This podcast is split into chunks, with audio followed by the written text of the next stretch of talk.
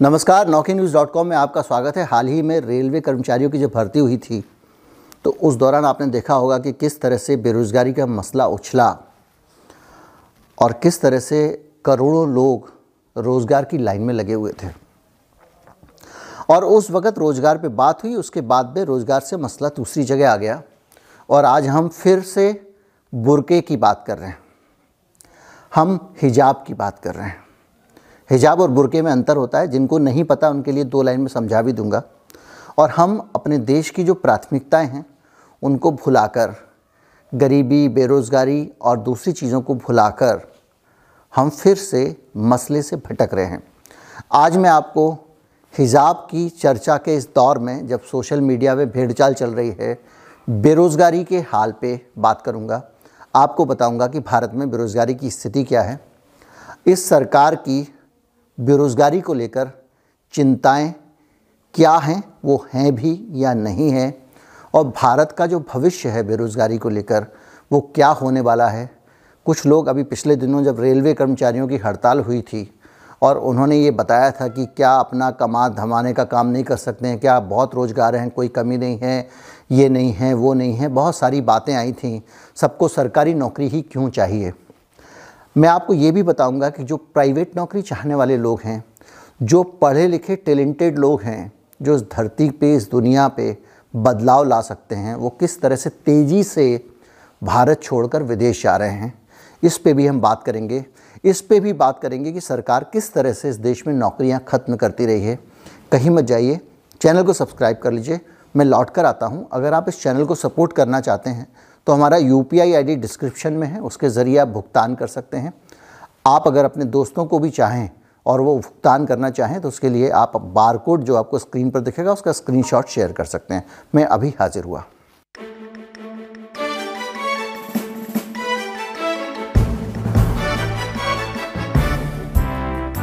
भारत में रोज़गार की समस्या बहुत बड़ी है।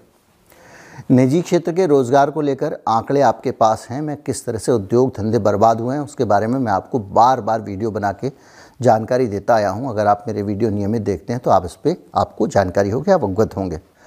अब मसला सरकारी नौकरियों का है तो हालत ये है कि भारत में आठ लाख से ज़्यादा सरकारी नौकरियाँ खाली पड़ी गई ये जानकारी संसद में दी गई है, सरकारी स्रोतों से दी गई है। आठ लाख सरकारी नौकरियाँ। जब आपको मालूम है कि भारत कोविड के झटके से निकला हुआ है, जब लोगों के पास काम धंधे नहीं हैं, जब लोगों के पास नौकरियाँ नहीं हैं, लोगों के लिए सरवाइव करना एक समस्या बन गया है। ऐसे में सरकार तरह तरह की बातें करती है, मुफ़्त का अनाज देने की बात करती है और उसी के समर्थक मुफ़्त खोरी को हराम खोरी और पता नहीं कौन से शब्दों से नवाजते हैं। ऐसे में जब लोग मेहनत से काम करना चाहते हैं तो सरकार, जो सरकार की आठ लाख जगह खाली पड़ी हुई हैं नौकरियाँ उनको भरने को तैयार नहीं है। बेरोज़गारी को लेकर ये एक बड़ी चिंता है कि सरकार नौकरियाँ भरनी क्यों नहीं चाहती? सरकार क्यों सरकारी नौकरियाँ धीरे धीरे ख़त्म करना चाहती है? इसके अलावा अस्सी हज़ार सात सौ बावन इसमें ऐसी पोस्ट हैं जो गजेटेड पोस्ट हैं। जो लोग कहते हैं सरकारी नौकरियाँ ही क्यों चाहिए? उनको एक तरफ़ छोड़ दीजिए। आप इतना सोच के चलिए कि अगर सरकार के पास जगह खाली है तो वहाँ पे आदमी क्यों नहीं रख रही है?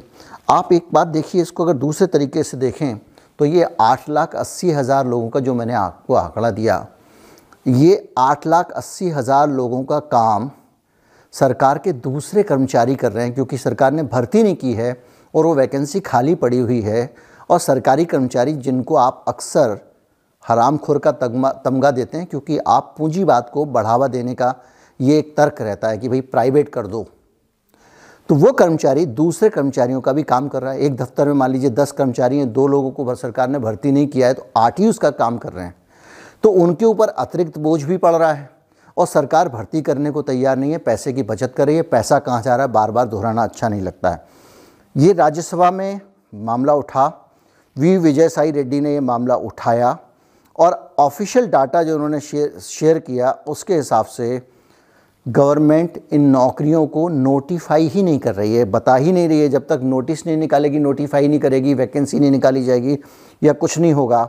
उनका कहना यह है कि हालत यह है कि सरकार क्वेश्चन पेपर तक तैयार नहीं कर पा रही है और जो क्वेश्चन पेपर तैयार करती है वो लीक हो जाते हैं या कर दिए जाते हैं ताकि वैकेंसी भरनी ना पड़े। उन्होंने बताया, वी शिवदासन हैं सी पी एम के। उन्होंने कहा है अब ये मसले, अब ये वामपंथी उठाते रह गए हैं। अब आप मुझे वामपंथी का तमगा देना चाहें तो दे लें। कि उनका कहना एक लाख पच्चीस हज़ार पाँच सौ पचपन पोस्ट खाली आर्मी में खाली पड़ी भैया, आर्मी में तो आप एक की जगह दो सिपाही को नहीं लड़ाइएगा ना। आर्मी में तो आपको सिपाही चाहिए, इस देश की रक्षा के लिए आवश्यक है। आप जो बंदूक खरीद रहे हैं, गन खरीद रहे हैं, तोप खरीद रहे हैं, जो नए नए फ़ैशन की बंदूकें खरीद रहे हैं, भारत की डीआरडीओ की सेल्फ मेड इन सास राइफ़ल को हटाकर जो आप रूसी राइफ़ल ख़रीद रहे हैं उनको चलाने के लिए चाहिए ना आपको। जवान ही नहीं रखेंगे, जवान की भर्ती भी नहीं रखेंगे। तो बेरोज़गारी आप दूर करने का आपका इरादा लगता है या नहीं लगता है? आप देखिए, दो लाख पैंसठ हज़ार पाँच सौ सैंतालीस नौकरियाँ रेलवे में खाली हैं और गजेटेड पोस्ट मैंने आपको बताया, अस्सी हज़ार सात सौ बावन हैं। और सरकार का ये जो इलाका इरादा है, इन पे आपको हो सकता है लगे भी सरकार के पास पैसे कम हैं, इसलिए भर्ती नहीं कर रही है। सरकार बाद में जब पैसे आ जाएँगे तो कुछ और कर्मचारियों को भर्ती कर लेगी, उसमें दिक्कत क्या है? दिक्कत है। दिक्कत है, ये समझने के लिए आपको 2018 में जाना पड़ेगा। 2018 में हमारे नॉकिंग न्यूज़ के वेबसाइट पे हमने खबर छापे की, छापी थी। एक तरफ़ नौकरियों का हाल ये है और दूसरी तरफ़ ये भी सरकारी जानकारी है कि 2000 से 2000 के 20 में भारत ने सबसे ज़्यादा, इतिहास का सबसे ज़्यादा माइग्रेशन देखा है। माइग्रेशन यानी पलायन देखा है, दस मिलियन सिटीजन यानी एक करोड़ लोग भारत छोड़कर चले गए हैं और आठ दशमलव आठ एक लाख, आठ लाख इक्यासी हज़ार लोगों ने भारत की नागरिकता ही छोड़ दी है।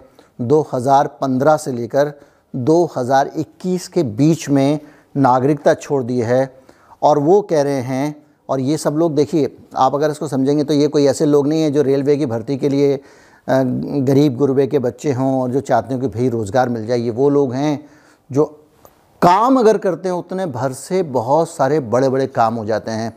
टेक्नोक्रेट्स, इंजीनियर्स, डॉक्टर्स, आईटी के एक्सपर्ट्स बाहर जा रहे हैं।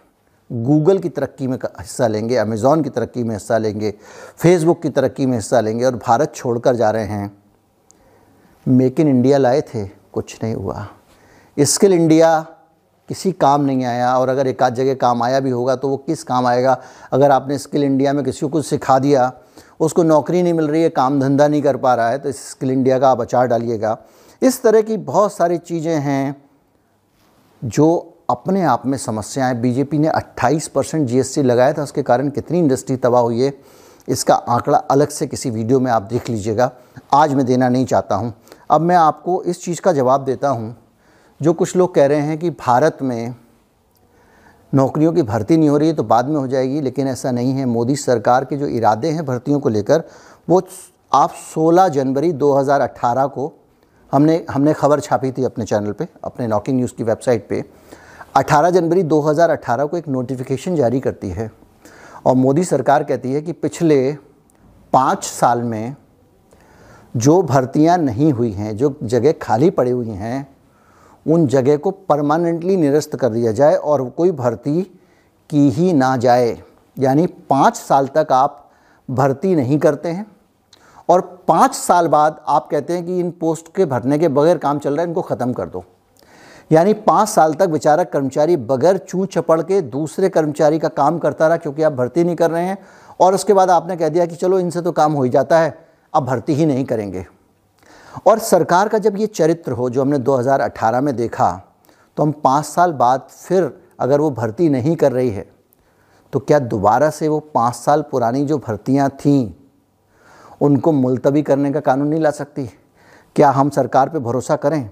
मैं आपको बताता हूँ, गृह मंत्रालय अतिरिक्त सचिवों, संयुक्त सचिवों, अर्धसैनिक बलों के प्रमुखों और अन्य संबंध संगठनों को कहा कि आप एक एक्सटेंसिव व्यापक रिपोर्ट दीजिए कि आपके यहाँ पाँच साल में खाली कितनी पोस्ट पड़ी हुई हैं जो पाँच साल से ज़्यादा हो गए हैं और उन सभी पदों को निरस्त कर दिया था सरकार ने।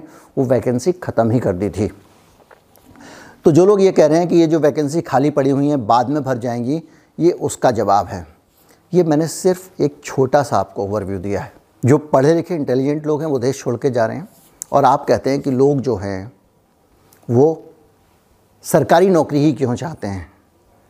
सरकारी क्या, प्राइवेट क्या? टैलेंट की कदर ही नहीं है यहाँ पे। ये एक फैक्ट है जो आपके सामने आ रहा है। उसकी जगह जिनकी कदर है, उनको आप चुनाव में देख रहे होंगे, सब जगह टिकट मिल रहा है, आपराधिक बैकग्राउंड वाले, बगैर पढ़े लिखे। अब इस बीच में जब ये चर्चाएँ होनी चाहिए, चुनाव का टाइम है तो एक बुरके पर बातचीत होती है। अब उस बुरके पर बातचीत होती है, उसमें एक लड़की है, वो अपने स्कूल में जा रही है।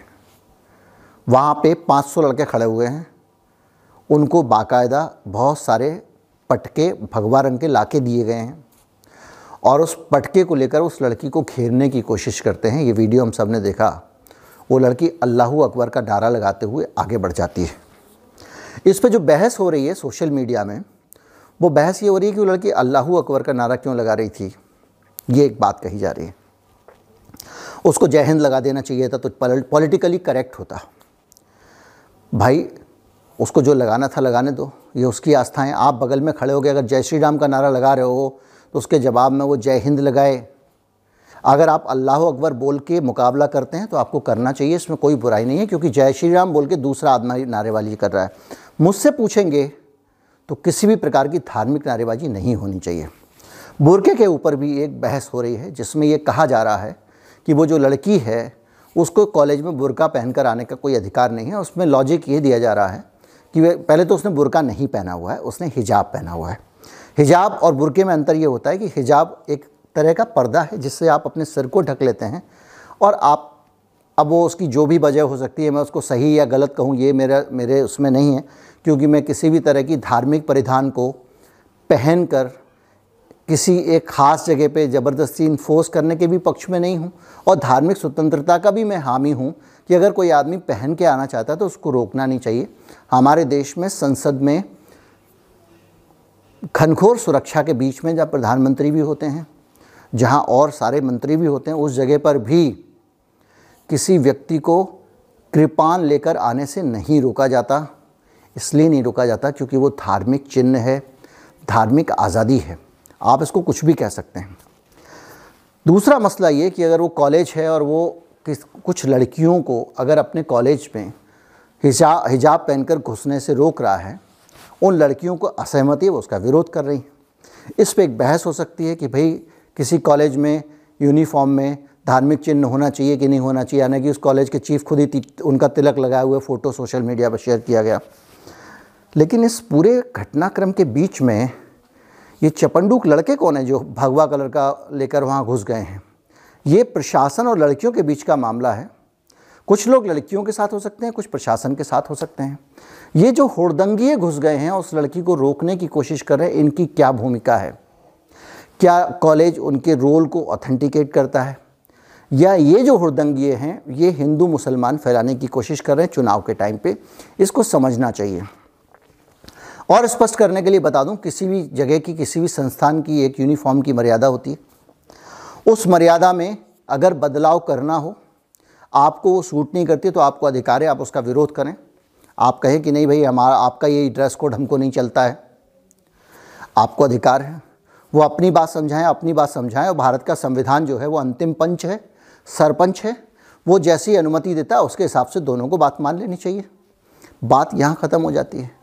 लेकिन उसके बाद में अगर थर्ड पार्टी की एंट्री होती है और थर्ड पार्टी इस तरह से परिधान के ऊपर हमला करती है तो बड़ी बहस खड़ी होती है। आज ये बहस खड़ी हुई है। कल के दिन कोई आदमी मोटरसाइकिल पे घूंघट डाल के बहू के लेके जा रहा होगा तो किसी और देश में, पाकिस्तान में या कहीं और, लोग उसको घेर के पर्दा प्रथा के खिलाफ नारे लगाने शुरू कर देंगे। भारत में अगर आप दहेज लेकर शादी कर रहे होंगे तो 500 मुसलमान आपके बाहर आ जाएँगे कि आप ये क्या कर रहे हैं, दहेज तो इसलिए लोगों को अपने अपने घर में देखना चाहिए अपने अपने घर में सुधार करें। पर्दा प्रथा गलत है तो जिस जिस समाज में वो दूर करें। एक दूसरे को जाके क्यों करना? ये देश का माहौल ख़राब करने वाली बातें हैं। और ये इसलिए मैं कह रहा हूँ कि आपको समझ लेना चाहिए कि ये जो माहौल ख़राब करने वाली बातें हैं, ये आपके जो मूल मुद्दे हैं, बेरोज़गारी का मुद्दा है, भूखमरी का, गरीबी का मुद्दा है, उससे आपको दूर ले जाते हैं। उम्मीद करता हूँ वीडियो अच्छा लगा होगा। मेरी राय भी आप जान गए होंगे इस बुरका प्रकरण पे, लेकिन मैं बुरके पे बात करना नहीं चाहता था। मैं हिजाब पे बात करना भी नहीं चाहता था। ये टॉपिक वैसे हिजाब का है, बुरके का नहीं। लेकिन फिर भी मुझे लगा कि लोगों को समझना चाहिए कि ये मामला उन छात्राओं और कॉलेज के बीच का मामला है। इसमें देश के इन्वॉल्व होने का कुछ नहीं है। और देश के इन्वॉल्व होने का मामला बेरोज़गारी का है, जिसकी तरफ़ से हम अपना ध्यान बटा रहे हैं। उम्मीद करता हूँ वीडियो आपको अच्छा लगा होगा। अच्छा लगा हो तो ज़्यादा से ज़्यादा लोगों तक पहुँचाएँ। चैनल को सब्सक्राइब कर लें। अगर सब्सक्राइब नहीं किया है तो ज़रूर कर लें और अपने मित्रों को भी प्रेरित करें। वीडियो आजकल शेयर कम हो रहे हैं, ज़्यादा से ज़्यादा शेयर करें। नमस्कार, जय हिंद।